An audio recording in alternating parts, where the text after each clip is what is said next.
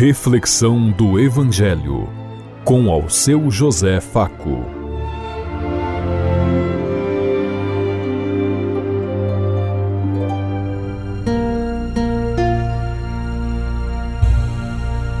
Faz bem a todos os ouvintes da Rádio Construtiva e todas as emissoras em sintonia conosco nesse dia. Queremos levar até você uma mensagem de amor através de Jesus Cristo e através do seu evangelho em Lucas capítulo 2, versículo 16 a 21. Segunda-feira, 1 de janeiro de 2024. Que a palavra, que a boa notícia de Deus entre nos nossos corações e tenhamos um ano de muita graça e de muita luz de Deus.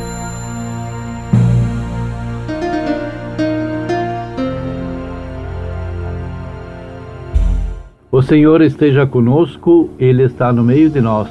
Proclamação do Evangelho de Jesus Cristo, narrado por São Lucas.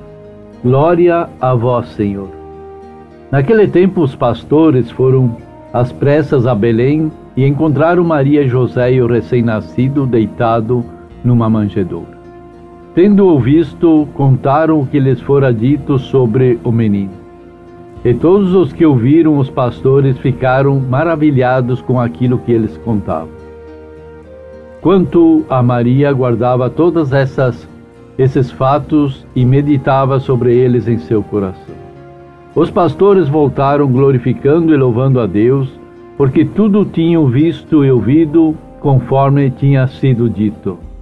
Quando se completaram os oito dias para a circuncisão do menino, Deram-lhe o nome de Jesus, como fora chamado pelo anjo antes de ser concebido. Palavra da salvação. Glória a vós, Senhor.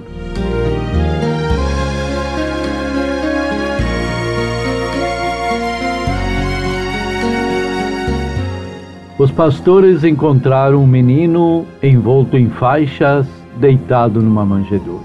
Depois de terem sido avisados pelos anjos e pastores, foram às pressas a Belém e encontraram Maria, José e o menino Jesus envolto em faixas, colocado numa manjedoura. O único lugar que encontraram para que o menino pudesse nascer. Belém foi a cidade escolhida para abrigar a família de Nazaré e ser cenário do nascimento do Filho de Deus. Belém hoje é a nossa casa que recebe também a visita da Santa Família de Nazaré onde o anjo se apresenta para mais uma vez nos anunciar tudo o que diz respeito a esta família sagrada. A Sagrada Família é modelo de obediência, de simplicidade, de humildade e de justiça. Nela nós podemos nos nortear para cultivar os relacionamentos de amor segundo a vontade do Pai. E é na nossa casa que nos reunimos, pai, mãe, filhos, irmãos, irmãs, e é na família que acontece a salvação, noticiadas pelos pastores conforme lhes foram informado pelo anjo mensageiro de Deus.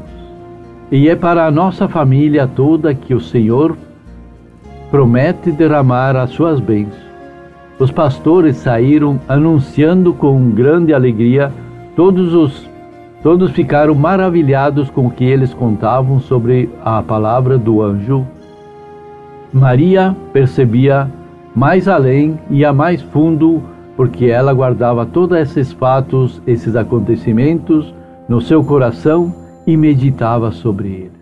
Ela alcançava no seu coração os mistérios de Deus e sondava qual seria a vontade do Pai para o seu filho, que nela fora gerado e agora era colocado no mundo para vir trazer a mensagem do Pai. Outra mãe, no seu lugar, tornar-se-ia cheia de orgulho e admiração pela sua própria conquista, pelos privilégios, pela fama que ficaria, apesar do, da superficialidade.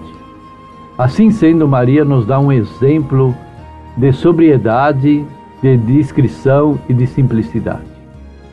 Nós, a exemplo de Maria, precisamos ir fundos nos acontecimentos da nossa vida a fim de percebermos nas nossas, nossas, a, a, a, nossas atitudes a conquista que é essencial para Deus e para cada um de nós mesmos. Maria guardava os fatos e meditava sobre eles em seu coração. É este também o nosso papel diante das coisas extraordinárias que nos são anunciadas.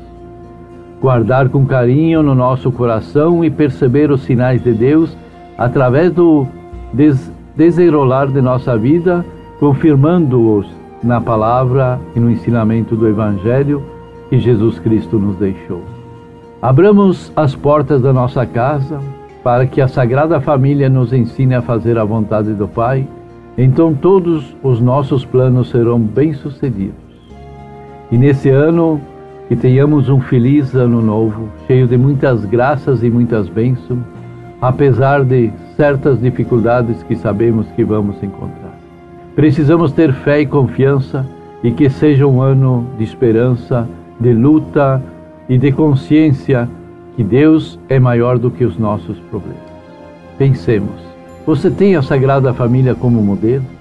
Qual é a influência que ela tem na sua ação em família? Como você encara as atitudes de Maria?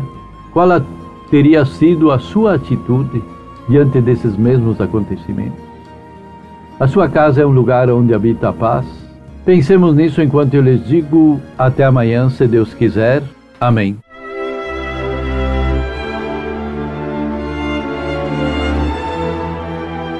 Você ouviu Reflexão do Evangelho com ao seu José Faco.